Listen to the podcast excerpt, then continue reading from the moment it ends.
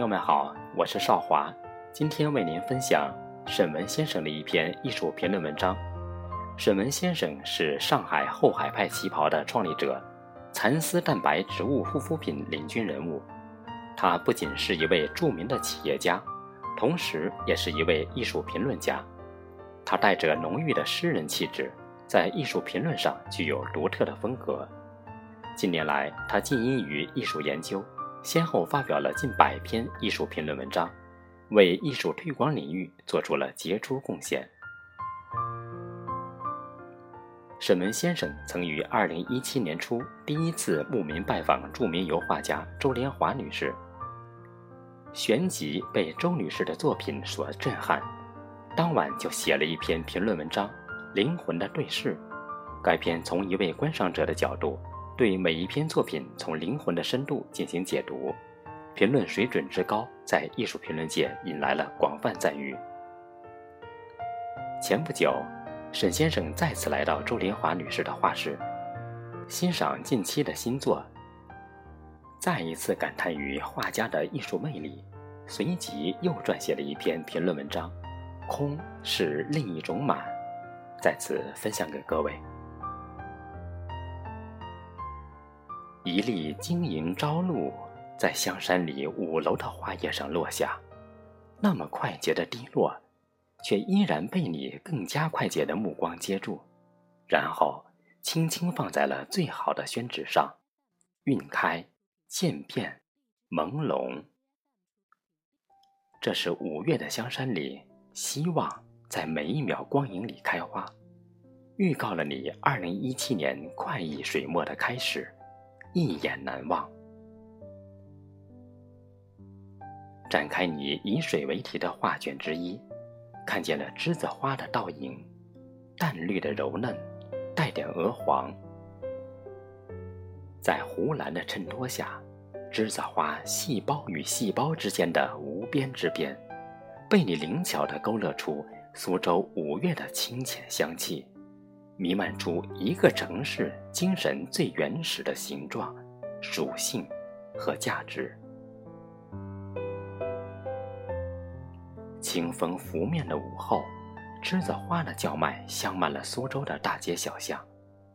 栀子花的倒影在你的画里漾动起来，像一群水母，带着远古的柔软，若隐若现，飘着，慢慢悠悠。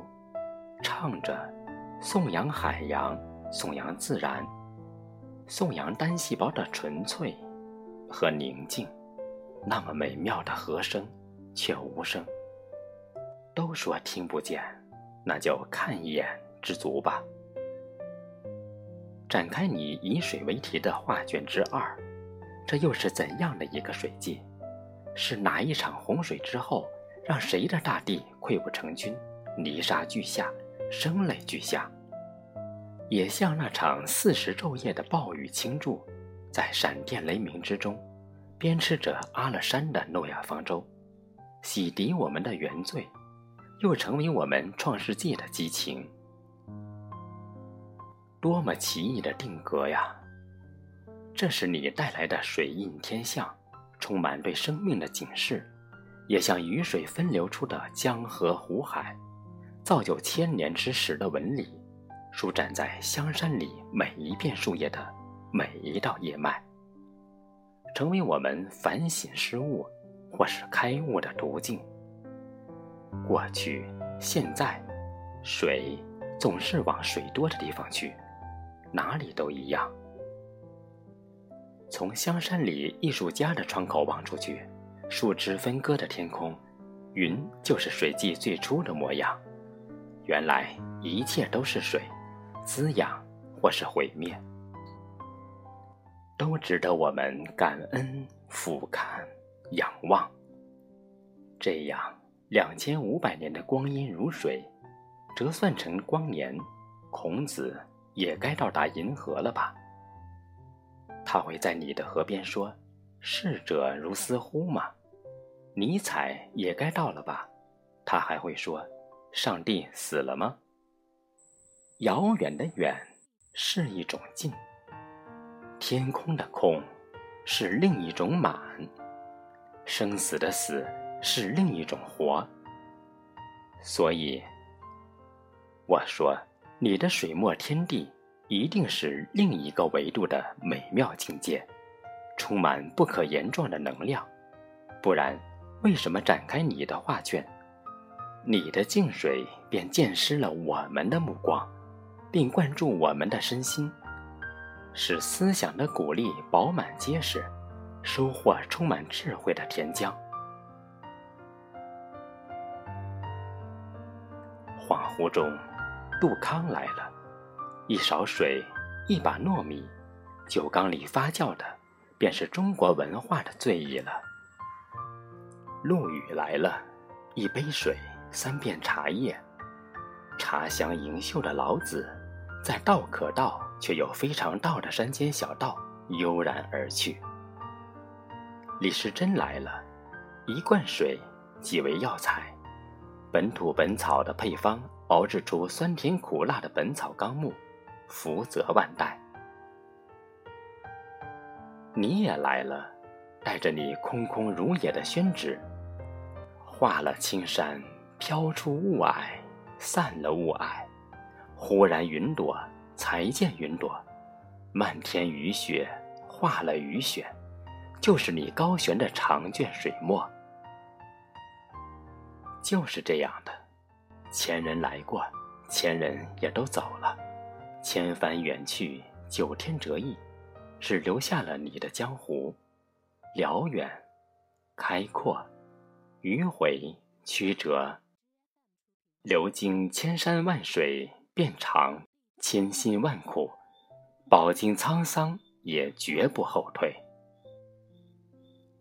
我们知道你肯定挡不住你，你的每一种画笔，整天都在蠢蠢欲动；你的每一个画念，整天都想上天入地。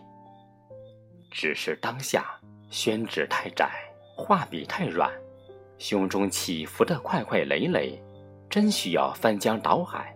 才可以一吐为快。我相信，总有一天，你会在每一个激荡的时辰，指山为梯，以天为纸，拔松为笔，粗放你的山水，泼洒你的江湖，直到乱云飞渡，直到飞流直下，直到沧海横流，直到无岸可靠，直到水天一色，直到精疲力尽。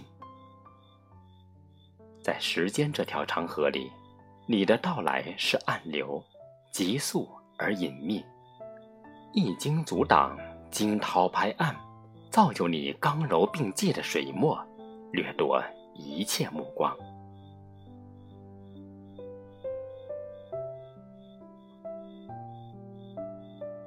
这个黄昏，江雨，我们习惯了在这样的氛围里去看你。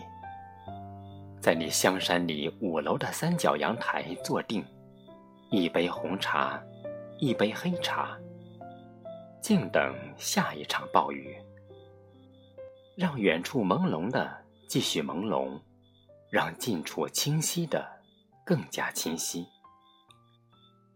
功过随人评说，没有什么大不了。